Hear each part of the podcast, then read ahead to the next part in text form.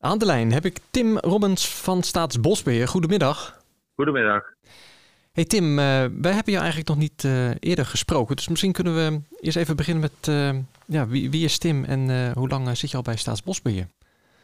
Ehm, ik ben Tim Rommens. ik ben boswachter bij het team Gevelingen. Ehm, daar werk ik nu zo'n kleine drie maanden. Um, ik werk al wel drie jaar bij Staatsbosbeheer, maar voorheen heb ik in het team van West-Brabant gewerkt. Oh, oké. Ook een mooi gebied lijkt mij. Ja, ook een schitterend gebied. Dat klopt helemaal. En, en wat, wat, uh, ja, wat trekt jou zo aan de Gevelingen? Uh, ja, het Gevelingenmeer is voor mij niet geheel onbekend, omdat ik daar ook een periode van mijn leerlingentijd heb, uh, heb doorgebracht. Ah, Ja, en het, uh, het water heeft wel een enorme aantrekkingskracht op mij. En dat in combinatie met de eilanden, uh, waar we ook ons beheer uitvoeren. En met de mooie excursies die we kunnen aanbieden. Ja, is het uh, plaatje wel compleet rondom en in het Gevelingenmeer. En nu je het zegt, excursies. Ehm, komt dat alweer een beetje op gang nu de maatregelen versoepeld zijn? er is zicht op, op inderdaad dat het weer op gang gaat komen. Dat heeft natuurlijk wel met met, met groepsgrootte te maken ook, die we weer uiteindelijk wordt toegestaan. Oh ja, ja. Um, dus dat levert nog wel, en zeker op een boot, uh, wat beperkingen op. Oké. We moeten nog even wat, uh, wat geduld hebben.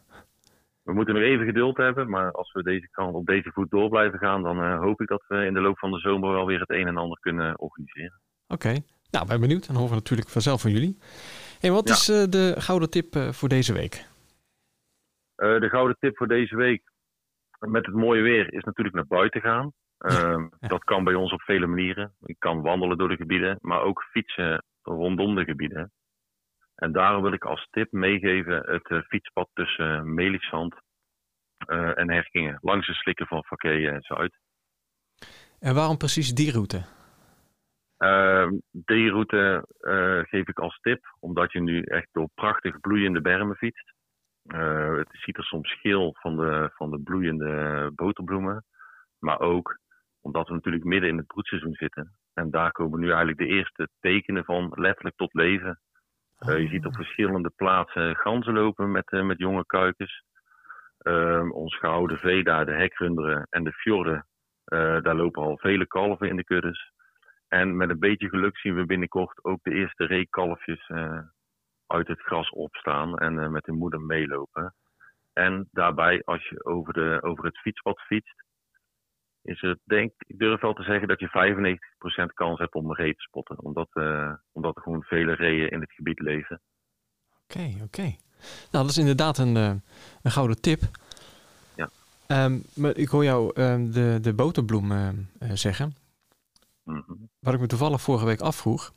Heet zo'n boterbloem nou alleen maar boterbloem omdat het zo geel als boter lijkt? Of, of kan je er ook echt boter van maken?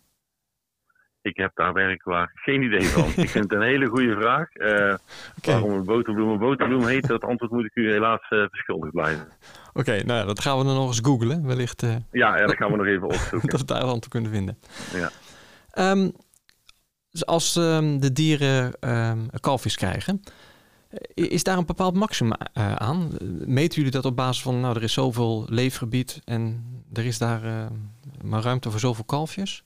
Um, nou, dus er is inderdaad, uh, en dan heb ik het over ons gehouden vee natuurlijk, hè, want mm -hmm. van de reestand, daar, daar hebben we op dit moment geen invloed op. Maar de, de, de hekrunderen en de fjorden, die staan allemaal geregistreerd.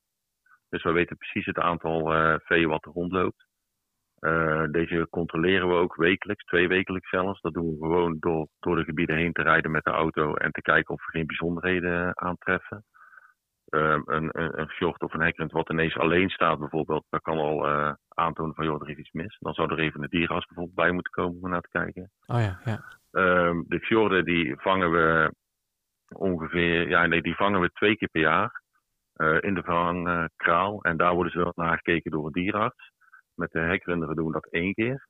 Um, en is het nodig uh, dat de kudde te groot wordt bijvoorbeeld, dan, uh, dan kunnen we met de dieren schuiven. We hebben nog een aantal eilanden waar ook uh, vee op graast. En zo proberen we de kudde in stand te houden. En bij de fjorden wordt bijvoorbeeld ook één keer in de zoveel jaar wordt de hengst verwisseld om, om, om, om de kudde gezond te houden. Oké, okay, ja, ja, duidelijk. Nou Tim, hartstikke bedankt voor deze tip. Ja. En ik kijk al uit naar de volgende tip. Ja, nou, ik, hoop dat de mensen kunnen genieten van het, van het rondje op de fiets en van het mooie weer natuurlijk.